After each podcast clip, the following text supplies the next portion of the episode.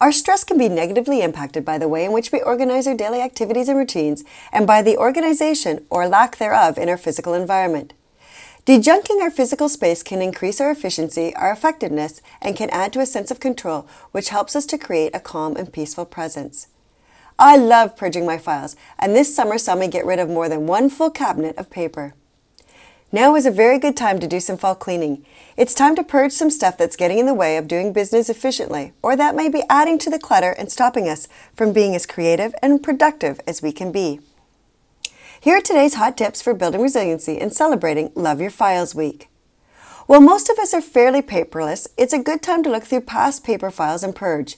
Do you need to keep a hard copy from a project that's no longer active? Make sure you have an e-copy, then off to the recycle box or shredder it goes. Look at the files on your computer. Have you cleaned out your downloads file? Refile those that you actually need and delete those that are no longer relevant. This is especially important for picture files. Most can be uploaded again if needed. Have you backed up your files? A little extra time ensuring that your backups are done can save you heartache and wasted energy if something goes amiss. Today is as good a time as any. If you like today's wellness tips, let me know. You can leave me a review on Amazon or through your Alexa app. Looking for more ways to build your resiliency? Take my free online resiliency test at WorkSmartLiveSmart.com under the Resources and Courses tab.